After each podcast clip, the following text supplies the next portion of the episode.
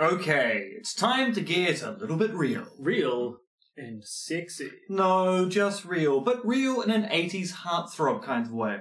Look, last week we told you about my new web series Conspiracism and told you No, bade you, to go watch it. which apparently you didn't. We know how many of you listen to this podcast. We've got the stats. Well, we know roughly the lower bound of those of you who listen to it every week if we just go by the Podbean stats. There's probably even more of you who subscribe via iTunes or any number of podcast aggregating services. And we like our ignorance that way. It means we don't worry too much about how we come across. Anyway, we know that not a lot of you went and watched my new YouTube series, Conspiracism. There was a link in the description and everything. Now, most of you probably aren't aware that contractually you were obliged to watch that first episode. You see, you signed a contract when you started listening to this podcast. Now, you aren't aware of that pertinent fact because we used mind control lasers to wipe your memory. Lasers, they can do anything. Also, post facto ignorance of a contract doesn't get you out of having to fulfill your legal requirements. Don't blame us. Blame the legal system. So, you signed a contract, and that contract requires you, amongst a lot of other things, Some of them thought to be physically impossible. to watch or listen to anything we tell you to. Uh, luckily, you have another week to uphold part of the contract before in begins the process. And remember, we do love you. We're not saying that because Clause 4 of the contract requires us to. We mean it. But enough legal matters for the time being. This week we're going back to communist Russia, which can mean only one thing. More Yakov Smirnoff jokes. In Soviet Russia, podcast list. I was going to say more Russian names for you to try to pronounce. Oh, that's almost as good. Better than the alternative, even. Me trying to pronounce them. The Podcaster's Guide to the Conspiracy. Hello, and welcome to the Podcaster's Guide to the Conspiracy. It's a spring evening, I guess, here in Auckland, New Zealand. Spring technically has sprung. Mm, it has. Uh, where I uh, am Josh Edison, and sitting directly next to me is Dr. MRX Dentith.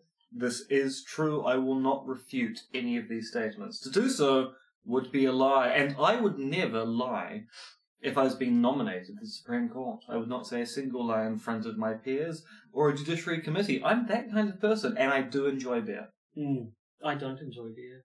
I don't like it at Well, you can't become a Supreme Court justice. Fine, I won't become a Supreme Court justice. I really dislike beer. I feel it's a horrible taste.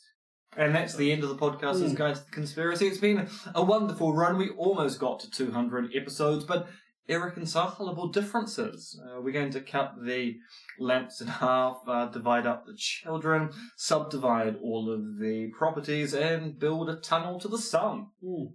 But before we do that, um, we're going to talk about rum goings on in Soviet Russia for the second week in a row. I was about to say this is a bit of a Russian themed podcast Mm. at the moment, but there's no collusion. There's no collusion with Russia no. to put Russia first and forefront. That almost works. In this podcast. No collusion, no collusion. Robert Mueller, don't look at us. And we're going back to the sort of 50s and 60s anyway, when, when good old Putin would have been knee high to a grasshopper. And also, fashion was very fashionable. Mm, mm, mm. Um, so, we, we got the requisite publicising of your new video series out of the way in the intro, so we probably don't need to do it again. No, But but but watch the new web series. It is good. otherwise I will be coming with the secateurs. The process cannot be stopped. In Mm. fact, for some of you, it has already started. So with that in mind, uh, shall we get on to the main topic of the episode? Indeed, let's go into space. Allegedly. It's time for Russians in space! How's that for an intro? That was a pretty good one. Yep, yep. Um, or not, as the case may be. Um, Now, this is a story which I actually read about in the Fortean Times many, Oh, many yes. moons ago. it's been around a while. So, there is a claim that before Yuri Gagarin made his famous launch into space, and then his famous return from space to the Earth, that Russia had sent up into the upper atmosphere and also the bounds of outer space, cosmonauts who basically went on one way missions, or cosmonauts who thought they were going on two way missions but never came home. And this was then covered up by the Soviet Union Space Agency so that people wouldn't be aware of just how treacherous or dangerous the Soviet space program actually was. Now, the article that was in the Fortean Times basically presented this as a case of Russia is quite definitely covering up cosmonauts they've never admitted to. But we're going to talk about that Hmm. and see whether whether the Fortean Times was right or whether the Fortean Times was wrong. Yes. Um, I think this was prompted by a more recent article called The Enduring Myth of Phantom Cosmonauts from um, Discover magazine, um, which I have to say, it, it's, it's worth a read, but it's a more just sort of an overview of the topic, and I found it a little bit frustratingly low on details when they're, they're very much against the idea that this happened. Um, but the article does tend to have a lot of a lot of people think this happened, but it didn't. Moving on. Um, so we'll we'll try and look You may think X, actually it's Y. Mm. So, nevertheless, there is there is a claim. The claim is that Yuri Gagarin was only the first official person into space. In fact, he, he didn't orbit, didn't he? Orbited the Earth and then came back down. Um, yep, he had a good look around the place and went, yep, that's definitely my home. which was a massive coup for Russia at the time, because of course, remember this takes place in the context of the space race. World War II was over, the Cold War was in full swing, um, and the space race between America and the USSR became this sort of proxy war. Really, it was a it was a propaganda war. Um, who could be the first to essentially land, uh, first get into space and then land people on the moon? So, I also want to point out that Space Race is the worst episode of Stargate SG-1. is it? It's know. really, really terrible. Well, we'll speak no more of it. No, we should talk about the Space Race, but just not that, Right, that yes, episode. so- certainly, certainly. So while we know that um, America was eventually victorious, they were the, the first people to, and, and indeed only uh, nation to land human beings. the moon, Allegedly. allegedly.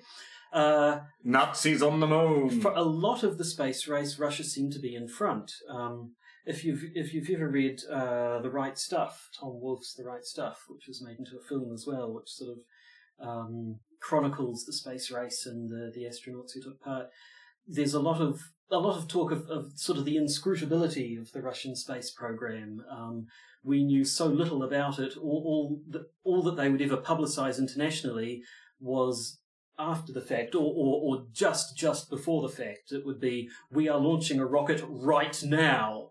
Um, go and have a look at how clever we are. You know, which is quite different from the way that the Yanks were Mm. doing things, which they would publicize their launches months in advance, schedule things. Whilst Russia would go, oh, we've got a rocket on the pad, up, let's send it up now. Or at least that's the way that the Soviet Union kind of presented their Mm. space race. Everything was done under utmost secrecy, to the point that we know there were launches that weren't successful, but what they would do to cover up these unsuccessful launches was basically rename the Hmm. launch. So you'd go, well, that was uh, that was not our first attempt. That was attempt utmost. Uh, the first attempt is actually tomorrow. Yes, Hmm. we'll have our successful first attempt tomorrow, or that will be a different name tomorrow, and our first attempt will be in three days' time. Yes, yes. The the, the uh, failed missions had a different designation, or were given a different designation from the successful ones. And in fact, even um, I, I I didn't write it down. The, the term for the person in charge of their space program was like the master engineer or master something or other. It was there, no person was ever named. It wasn't even known if it was a single person or a group of people. Um, there would just be pro- these these proclamations of the, the, the, the genius thing that their master engineer has managed to achieve this time. And it, it was proving quite frustrating for the Americans, I think, because they, their failures were public, the, their struggles, the massive work they were doing was all very public. And then at every turn, Russia would just turn around and say, "Oh yeah, we've done that. Oh look how we beat you to it. There goes our rocket," and, and you wouldn't hear any of the background. So, with with with that background to things, and and indeed knowing how how Russia did operate at the time, all of all of Stalin's notorious disappearings and, and historical erasures, people being airbrushed out of photographs and so on, um, it's certainly not inconceivable that Russia might have might have covered up covered things up and made certain uh, embarrassing, potentially embarrassing incidents just sort of disappear. Especially since the Russian space program wasn't as conscious of health and safety as the American space program was. There were a lot of safeguards built into the NASA launches. And it's fair to say there weren't as many safeguards for the Soviet Cosmodrome cosmonaut system. Yes, so I mean, we do know that, that there were accidents in the Russian program. We do know that there were deaths due to these accidents, uh, and that these were covered up at the time generally and didn't come out until some time later. Um, the question is, though, were there any human beings sent into space before Yuri Gagarin who died in the attempt and who were covered up? And that's where things get a bit more murky. Yes, because there are people who claim to have evidence about Mm. this. And this is the source of the Fortean Times article I read many moons ago, which were basically about Italian radio Yes. operators who were detecting what they thought were launches from Soviet Russia, where they had radio signals which appeared to be receding or moving away from them, and tones that they associated with those signals to be life support systems. So as the signals got further away, the tones became weaker, and then eventually the tone, the tones, the tones would completely disappear, and they took this to be evidence that these were launches of cosmonauts into space in basically one-way missions. Hmm.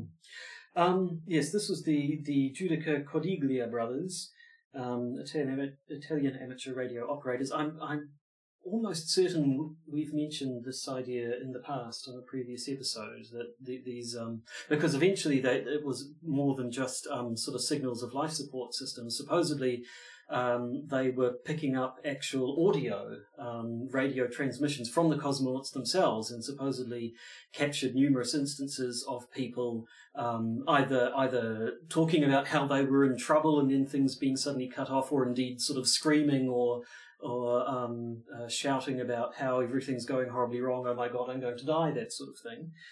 Um, and I, I, we, we may be getting ahead of ourselves a little bit. I think this this whether or not the, these were sort of the I'm trying to think of a more appropriate term than money shot, but I can't right at the moment of uh, when, when it comes to um, uh, evidence of, of destroy of, of um, dead covered up cosmonauts. But there, there were other fishier but but less uh, drastic things that happened beforehand. Tell me about the fishy, non-drastic things, Joshua. Right. Oh, well, I mean, first of all, um, there were some of the information that was made public uh, to outside of Russia included uh, lists of cosmonauts and, photographs of cosmonauts, which at times didn't sync up with what with, with the actual known numbers of cosmonauts. There were instances of where we knew there were these four cosmonauts, and yet photographs only ever showed three of them. So where was the fourth one? Um, there were incidences like that, which, which made people suspicious. Um, but when it comes to your phantom cosmonauts, there are um, there are some instances which were known to be hoaxes, um, but they're they're less interesting to talk about. There were um, very, in some cases, very specific claims. Uh, the one that comes uh, up a bit is this uh, Lieutenant Colonel Vladimir Ilyushin. Um, supposedly, he went into space before Gagarin, um, and the mission went horribly wrong. Um, some people have claimed there was a, a, at the time, a British communist newspaper, the Daily Worker. Um, they reported for a communist Hmm. paper. they reported that there had been some sort of technical mishap which had left Ilyushin deranged, quote unquote. Um, and so he was he so he survived but was disappeared because um, he was no longer in, in any sort of a state to be uh, providing any sort of publicity. They couldn't very well wheel him in front of the cameras. Um, Which does make me think of that Simpsons episode. You're going to tell about the monkeys that went up in Hmm. space? No, I don't think we'll be doing that now. yes, there we go. Maybe he actually turned into a hyper intelligent monkey. The Simpsons does seem to reference Hmm. a lot of things that happened in the guise of comedy. Although They're, they're like the Dan Brown of animation. Mm. Now that I think of it, a hyper intelligent monkey would, would kind of be a fitting description for a human being anyway. So Maybe there's more truth to that. But anyway, um, other, other people claimed that his re-entry went wrong and he landed in China, um, where he was held for over a year before they um, sent him back. The whole thing, apparently, when you look into the facts, doesn't add up. For one thing, and this will be a theme I think that comes up a little bit, Russia and China, though they were both communist states, they weren't super buddy buddy at the time. The relations were a little bit tense between them. Um, so, had China actually captured a Russian cosmonaut um, after after re-entry, that, that that would have been a propaganda win for them. They would have made a big deal about that. Um, this is something we've seen, for instance, when we've talked about moon landing hoaxes in the past. One of the main um, things against those theories are just that Russia would have known, and if Russia knew, they would not have kept quiet about it. Yes, people seem to kind of underestimate the infiltration of foreign governments the superpowers in the Cold War actually engaged in. So, if you were aware there had been a whole bunch of failed attempts to get into space, and you were, say, an American operative sending information back to your handlers in the US, you probably would want to use that information to go, well, look, Russia's space program is nowhere near as successful as ours because look, we get up the first time. It took them 17 times to get up. Ooh, we're indeed Miss Higgins. Mm. Um, yeah, so uh, we, apparently the fact um, Ilyushin supposedly was a pilot but wasn't actually involved in the space program. Um, th- there was, I've, I've, looking into it, I've seen a few conflicting stories. So frankly, I'm not quite sure what to think, but most people seem to agree that he wasn't a pilot and that indeed he'd been uh, badly injured in a car accident sometime beforehand. So that could be possibly some sort of mangling of reports of a, a, a pilot being injured turned into a cosmonaut having something bad happen to him. And given the way that information transferred from the Soviet Union to places in the UK and the US, you can imagine a report getting mangled and arriving on the desk of the editor of the Daily Worker and them inferring something that didn't actually occur, but you read it in the paper, it must be true. Mm. And also, let's record this particular point in time. Communist newspapers in the Western world were still pretty much pro Stalin, so anything that came out of the Kremlin or was thought to be associated, associated with the Kremlin had to be true, and casting doubt upon that meant you cast doubt upon the entire communist project. Hmm. And that Wasn't wasn't cricket. Interesting. Um, so we have we have uh, cases where um, sort of the, the, the hoaxy cases. There are the cases that appear to have been people misunderstanding things. Um, then there were actual cases of accidental deaths during the space program, but were not of the sort that we thought they were. Um, so, I mean, officially, but before before we start, I suppose Vladimir Komarov um, is officially the first person to die on a on a space flight. Um, he died in 1967, which uh, is what six years after Gagarin went up. So um, there, there certainly isn't a case of, of phantom cosmonauts before the first um, successful orbit. Um, but he uh, he he successfully got into space. Uh, but then things went wrong on re-entry, um, and he died as the as, as his um, uh, spacecraft is coming back into the atmosphere. Uh, so actually, this might have been the one I was uh, I mentioned in the past. Supposedly, again, transmissions were picked up that um, had him uh, crying with rage and quote cursing the people who'd put him inside a botched spaceship. Supposedly, the story goes that. Um, Komarov, who, who was who was you know obviously a, a colleague of and a friend of Gagarin's, um, knew that the vessel they were sending up had some severe uh, severe flaws in it, which could make the flight severely dangerous. Um, but he went in over Gagarin, um, and nobody nobody wanted to because you know Soviet Russia at the time nobody wanted to pass these worries back up the chain. No, no, certainly nobody wanted to say to the higher ups, actually, I don't think we can go ahead with this launch. Um, and so, because no one was willing to get in trouble by denying it, um, the launch went ahead, but uh, their, their fears were realized, everything went wrong, Komarov died. Um, but, but, that was obviously a, a, a fair uh, amount of time after Gagarin's first successful orbit, just a short while before his orbit, uh, again back in 1961, in fact, I think it was only a few weeks before Gagarin's successful mission, the body of a severely burned man was brought to a Dr. Vladimir Golyakhovsky.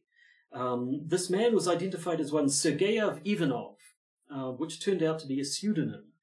Um, it turned out he was actually a man called Valentin Bondarenko, um, who was a cosmonaut in training, and his body, he, I, I think when he arrived at the doctor's place, he was already dead. I think, if not, he died shortly thereafter. He was severely, horribly badly burned. Um, and this was a report that was jumped on, that has historic, has, has subsequently been jumped on as, look, here we go. Here's someone before Gagarin's launch, part of the space pro- program, died a horrible death.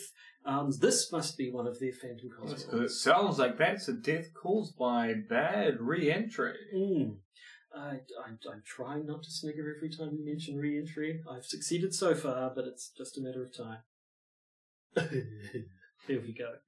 Um, no, no, but supposedly uh, he did not die as the result of a failed launch. Um, he died during an endurance experiment in a low pressure altitude chamber um, in an institute in Moscow. Um, the chamber had a high level of oxygen in the air. Supposedly he um, he accidentally started a fire. He was uh, cleaning himself with an alcohol soaked swab, um, threw it away. It landed on an uh, electric heating plate or something, started a fire, oxygen rich atmosphere, obviously made it a very bad fire. Also, because it was a low altitude thing, he was sealed in there quite securely, and in the time it took them to actually unseal the chamber and get him out, um, he was horrifically badly burned and died shortly thereafter.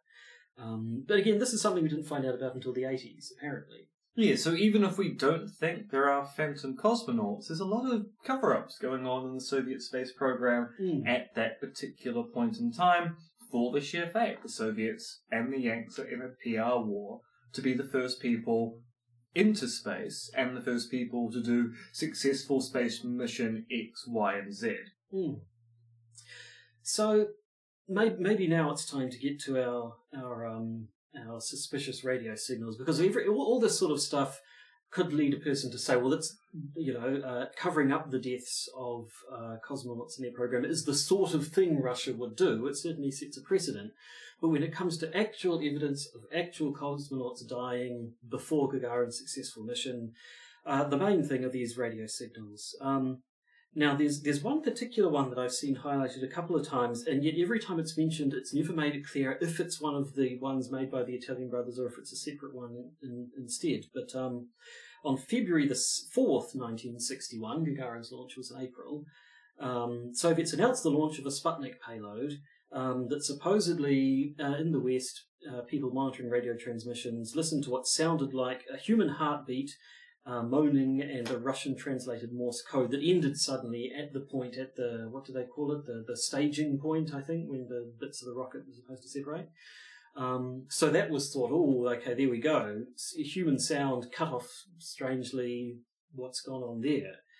Um, but a lot of people have said, well, that's actually not the, uh, a dying cosmonaut isn't actually the only explanation of what this sort of thing could be. Um, some people thought maybe it was a hoax. I mean, that's that's one explanation for a lot of these things. It was just plain a hoax.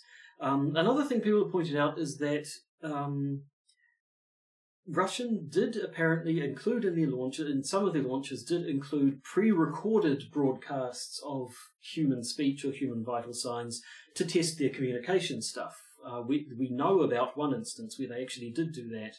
Um, I forgot to write down the name. It was uh, Ivan Ivanovich or something like that. That Uh, sounds like a good Russian name. Exact. Well, very uh, a suspiciously good Russian name because it was the name given to a dummy uh, that was sent up in one of their earlier test launches. So basically, a John, a John, a John Johnson. Uh, John Johnson, basically. It was it was something like that. Ivan Ivanovich or Sergei Sergeyevich or something like that.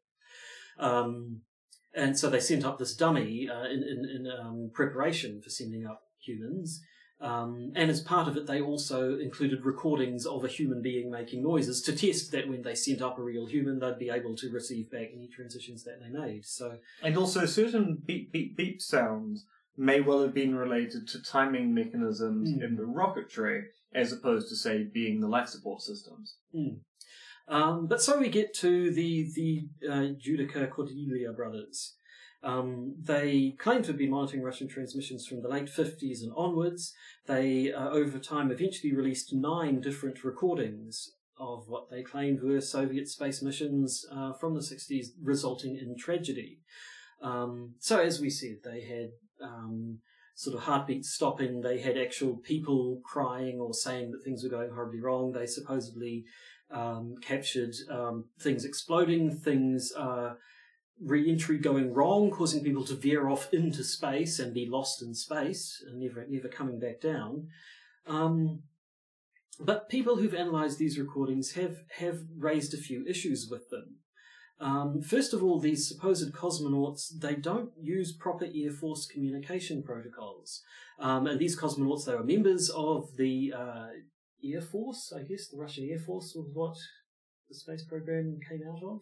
I assume. I mean, that's where it came out Yeah. of in the US. I assume it's the So same in Russia as well. They were, they were definitely Russian military in any case. Um, so they were highly educated, highly trained, um, and yet in many cases we find them not using the proper protocols. So even things down to um, supposedly any transmission should start with the person identifying themselves, and that didn't happen in some cases. In some cases they didn't use um, the correct terminology, and again a highly trained. Um, cosmonaut would, would always you would expect to use the correct terminology. Now, I should point out the counter to this, which was the counter that was in Mm. the Fortean Times article, was that these initial launches were being controlled from the ground, and the people in the capsules themselves were political prisoners. ah. So that would suddenly explain why they're not using the right protocol. They don't know the right protocol. They've been coerced into these launches. Hmm. Well, there you go. That does that makes it a little more suspect. I mean, I I don't know whether or not to say sending political prisoners into space sounds a little extreme for Russia. I I suppose it kind of doesn't.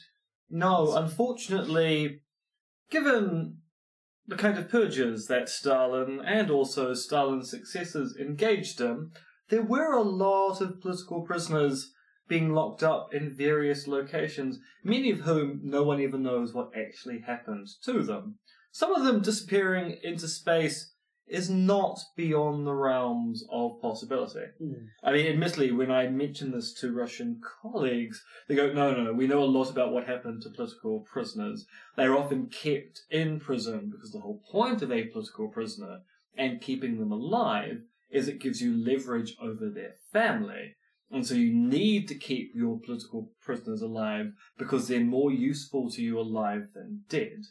But at the same time, Stalin also did make a lot of people just die. He sure did. Yes.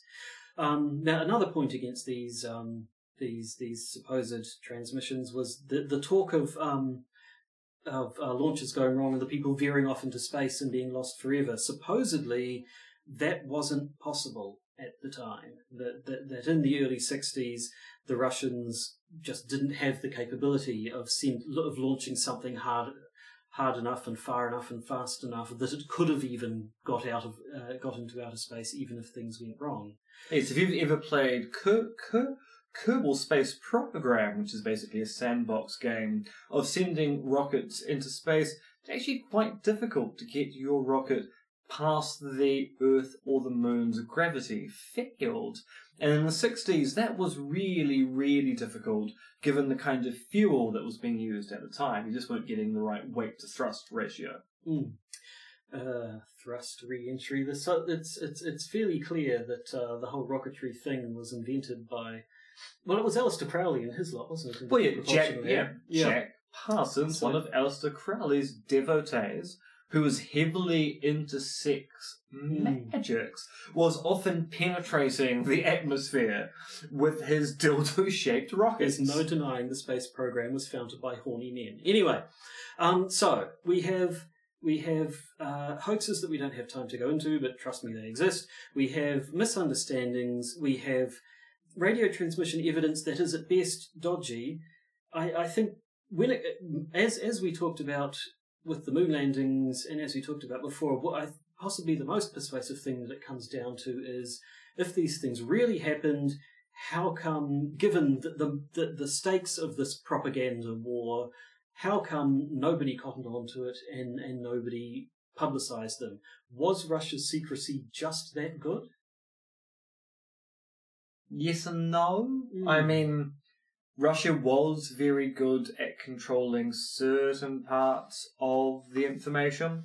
Russia was actually particularly good at ensuring that journalists who worked in, say, their Moscow bureaus and, and the like, if they weren't initially friendly towards Russia when they arrived, they were friendly towards Russia by the time they left. And we see this today with North Korea journalists who get invited to North Korea to see what North Korea is like on the ground do tend to see a slightly different North Korea than escapees from North Korea actually claim. Mm-hmm. And that's a traditional thing in autocratic political systems. You want to control the flow of information, so you want to make sure that the obvious leaks, journalists and the like, are going to be the ones who get the best possible version of your culture. That being said, things did escape from the Iron Curtain, and it is interesting that the Phantom Cosmonaut thesis continues to be a conspiracy theory with very shaky evidence, as opposed to a clear cut case of a cover up. Hmm, yes, I mean, um, there are there are certain things. It hasn't been disproved entirely, but we certainly haven't seen any anything like a slam dunk, any any totally conclusive proof that these cos- phantom cosmonauts existed. Indeed, and now I have great regret. Because now I'm thinking about it, what I should have done was rehearse singing Phantom of the Cosmodrome. I what? And, and, and Andrew Lloyd Webber pastiche, Phantom of the Opera, but Phantom of the Cosmodrome. Not sure I see that working, to be honest. Beyond the chorus. Still, with enough work, who knows what could have been. And we'll never know now. Mm. We'll Now, I do. know. I have one bit left here on the notes, which I I believe uh, you have added, which is my Soviet space dogs story. Yes. Could you fill in a little detail on that, please? In Culver City, in LA, there is a place called the Museum of Jurassic Technology. And the Museum of Jurassic Technology, if you're ever in Culver City, is well worth going to. It's actually much better than going to the Sony studio tour, which I went to before I went to the Museum of Jurassic Technology. Now, the Museum of Jurassic Technology is a museum where half the exhibits are true, or at least based upon real things, and half the exhibits are fictional or largely fabricated. And the whole point of the museum is there are no signs to tell you which is which. You're strongly told not to use cell phones and the like, so you can't just go around trying to look things up. And on the top floor of the museum, there is a room which has eight or nine oil paintings of the dogs the Soviets sent up into space. So Barker, Laika, and the like. And you go into that room and you look at these oil paintings, and they're quite big oil paintings. They're sta- you know they're fairly standard portrait size oil paintings of dogs, and you're going, I don't know whether this is real or not. I mean, it's actually quite conceivable in the Soviet space program that they would have commissioned portraits of these brave heroes of the revolution who gave up their lives to test rocketry out. It's also quite possible that someone has gone, wouldn't it have been great if the Soviets had made oil paintings? I'll just mock some up for this museum. Now, you, it's, I have never found any evidence that they're fake, and indeed a lot of stuff disappeared from Russia after Perestroika, and there's no records of it, so it's quite possible these are authentic oil paintings from the period. And if they aren't, they're oil paintings, and they're big oil paintings, and oil paintings are expensive to create, elaborate to make, and take a long time to cure. So if they're fakes, they are incredibly elaborate fakes. And it just speaks to the mystery around the Soviet space program that you can walk into a room, see nine portraits of dogs, and go, this could be real. Hmm. It really, really could. So that is my Soviet space dog story. Well, there you go. Soviet space dogs. There needs. I was going to say there should be a movie about that. There's definitely been a movie about space dogs. The um, the, the buddies, I suppose. Yeah. I'm, just, I'm actually trying Mm. trying to remember more de- more details about it. I'm not looking at you condemningly. I'm looking at you to refresh No, my yes, aged no, memory. I, I, I haven't seen it either, but I do have young children. Uh, so remember the remember Air Bud? I, do remember yeah, the- the, the the, dog- the basketball the dog. dog. plays basketball movie. So then there were a bunch of other Bud movies, and then that spawned the Buddies movies, which were the puppies of this dog. And so they go off and get on adventures. And by this stage, um, CGI technology had moved on to the point where the dogs can now talk and they can like CGI their mouths, so it looks like their mouths are moving and stuff like that. And they Well, I like to think it's going to be more like Tales of the Mummy, where they CGI guts onto poor Christopher Lee uh, in the worst way possible. So bad. Um, but yes, so so there's these these charming talking puppies, and and of course, obviously, they eventually go into space. I really hope Christopher um, Lee ne- never saw that film. Because that that that CGI scene of his guts is is really pre-Viz CGI. It's Mm. we we'll, we'll fix that up in the oh uh, we kind of forgot to fix that, but that entire film feels as if they never actually I think it. if you wanted to test whether or not Christopher Lee has seen it, did any of the directors or special effects people uh, die mysteriously when they were stabbed through the lungs with a stiletto by a person who's who melted into the night and was never and was also six foot eight. and was also six foot eight. Yes, so if, if that has happened, then yes, Christopher Lee has seen that film. If it hasn't, he probably didn't. And he's dead now, so he Mm. probably never will. Well, he's quote unquote dead. It's true. I don't know that Christopher Lee actually can die. No, no, he's just waiting until the second coming of Peter Cushing, and then it's going to be Vampire and Vampire Hunter all over again. Anyway, uh, the fact that we're rabbiting on about popular culture is generally the sign that the, the main part of this episode has come to an end. But that's not the end of the episode, because No. now we go straight to the news! The news. Breaking, breaking, conspiracy theories in the news. News! It's everywhere! Conspiracies abound, and we're here to report on them. Indeed, I've been looking over Reddit recently, and here are some of the top headlines from our conspiracy and our conspiracy theories. Elon Musk was created by the Large Hadron Collider. Schizophrenia is the result of time travelers tinkering with the timeline. 9 11 occurred to commemorate the breaking of the ground for the Pentagon 60 years earlier. And Christine Blasey Ford created false memories of a sexual assault using her own research. Really? Meanwhile, the case of the murder of Seth Rich continues unabated. Seth Rich, you'll recall, was the former Democratic National Committee staffer who was murdered back in 2016. While authorities concluded his death was the result of an attempted mugging that turned into a struggle, which turned into a shooting, right wing conspiracy theorists started trying to tie him to the embarrassing leak of DNC emails from earlier in the year, suggesting his murder was some form of retribution. Now, these theories gained traction. Indeed, the Washington Times published an article which included the claim that, quote, it is well known in intelligence circles that Seth Rich and his brother Aaron Rich downloaded the DNC emails and was paid by WikiLeaks for that information. Though it offered no proof of this claim, a claim that turned out to be, what's the word? Not not true. You know, the, the other False! False! False! That's the one. American intelligence agencies believe that Russia was behind the email theft um, and claims that Rich's laptop was taken by the FBI and found to have the stolen emails on it have been denied by the police. Aaron Rich, understandably unhappy at being named as a criminal so soon after the loss of his brother, filed a defamation lawsuit against the Times, amongst other outlets.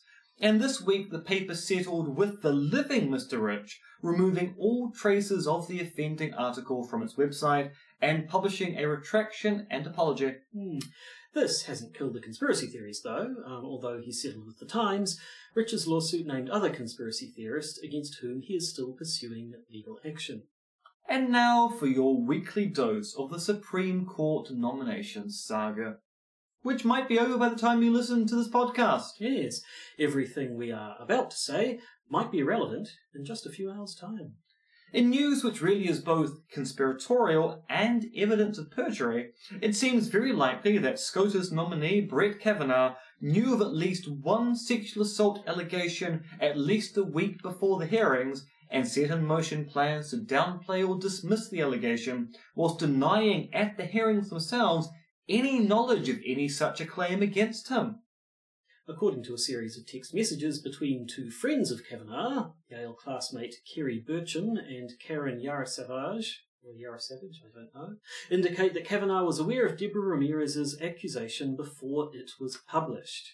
The texts also indicate that Kavanaugh was friendlier with Ramirez than he has claimed, and that Ramirez was uncomfortable around Kavanaugh when they were both at a wedding nearly a decade ago. Now, this is important because not only does this show collusion between parties to control the narrative of the story, in this case a claim of sexual assault against a Supreme Court Justice nominee, Kavanaugh said to the jury committee, under oath, that the first time he'd heard of the accusation was in a New Yorker story. And yet, these messages indicate he likely knew ahead of time and thus committed perjury. This is not the only perjury Kavanaugh has committed during the hearings, as has been chronicled extensively in various US publications. Indeed, even prominent conservatives have come to agree that Kavanaugh has told some porkies during the hearings, but apparently this is okay as he's stressed by what is going on, and so he's allowed some leeway. Hmm. These same conservative voices did not extend the same courtesy to one uh, Hillary Clinton Hmm. yeah, when she was grilled over the whole deleted email saga. That's a fun fact. Isn't it just? But wait, there's more. You see, given this might be the last week we talk about Kavanaugh as a Supreme Court Justice nominee, I thought we should also talk about the death of Vince Foster.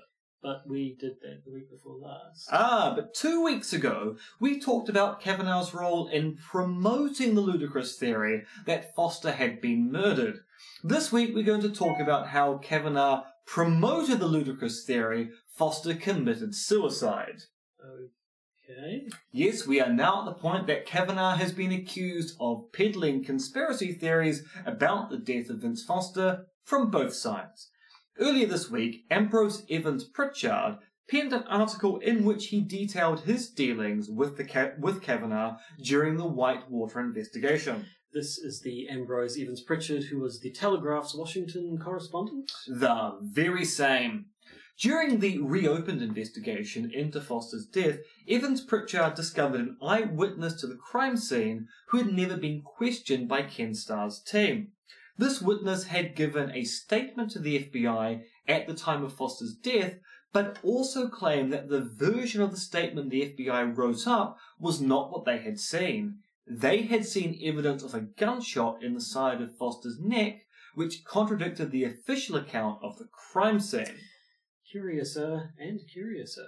The witness was subpoenaed to the grand jury, whereupon he was aggressively questioned by Kavanaugh in a manner which Evans Pritchard calls character assassination, as if Kavanaugh did not want any evidence which contradicted the official story coming out. Evans Pritchard says Kavanaugh decided to act in a partisan way rather than support the truth coming out, and this makes him unfit for office. So Kavanaugh promoted conspiracy theories about Foster's murder, but then covered up evidence Foster was actually murdered? If both sets of stories are true, then that is the long and short of it. How delightfully confusing. Isn't it just? And now, some local news. Right wing faux union, the Taxpayers Union, have been found to use false identities in order to request official information via official information access requests. Now, what the Taxpayers Union has done is in no way illegal. Turns out that there is no requirement that you request information under your own name. However, it has been branded suspicious and unseemly, um, and reflects badly on the Taxpayers Union and its lead unionist, I guess, Jordan Williams, who was suspected of dirty politicking earlier this year when one Raquel Ray registered a website in favour of MP Judith Collins becoming the leader of the National Party. When people sought to find out who Raquel Ray was, the only information they could find was that Ray had an IP address associated with the Taxpayers Union, and Ray's account just happened to use the same recovery email account as Williams. Now, Williams denied all knowledge uh, and intimated that he had been hacked by forces who were out to get him. At the time, virtually no one believed him, um, and this seems like evidence that said disbelief was warranted. This counts as a scandal in Aotearoa, New Zealand, you know? Someone registering a website for no seeming reward under a pseudonym, all in order to promote an MP becoming leader of a political party. Still, it's one of those little conspiracies. Given Williams has denied the probable fact that he used a pseudonym to advance the cause of his friend, Judith Collins, which makes you wonder what else might be going on. Fun fact, most people refer to the Taxpayers Union as the Taxpayers Onion, because no one really takes them seriously. And talking about taking things seriously, in our patron bonus content, we discuss another Kavanaugh story involving alcohol and mistaken identity. We once again talk soft power in China, and puzzle over an anti-vax billboard which had a short life outside a hospital in Auckland. All that and Josh chiding me on having not yet watched the first episode of season 3 of The Good Place coming up for patrons. Otherwise, it's time to say good night, sweetheart. Till we meet tomorrow. No, the other version. Uh, good, good night, sweetheart. Good night. Okay. Good night, sweetheart. Well, it's time to go. I hate to leave you, but I really must say. Good night, sweetheart. Good night. You've been listening to the podcaster's Guide to the Conspiracy. It is written, researched, and performed by Josh Addison, aka Monkey Fluids, and MRX Dentith, aka Conspiracism on Twitter. This podcast is available where all good podcasts can be found, as well as iTunes, Podbean, and Stitcher. It can also be watched on YouTube. Just search for the podcaster's Guide to the Conspiracy, or, if you happen to be technophobic, consult the auguries. You can support the podcaster's Guide to the Conspiracy via our Patreon page, as listed in the podcast description, or just by searching for us on Patreon. You can also support us via the Podbean patronage system, if that is more your style. You do you. If you want to get in contact with us, why not email us at podcastconspiracy at gmail.com or find us on Facebook. And remember, they're coming to get you, Barbara.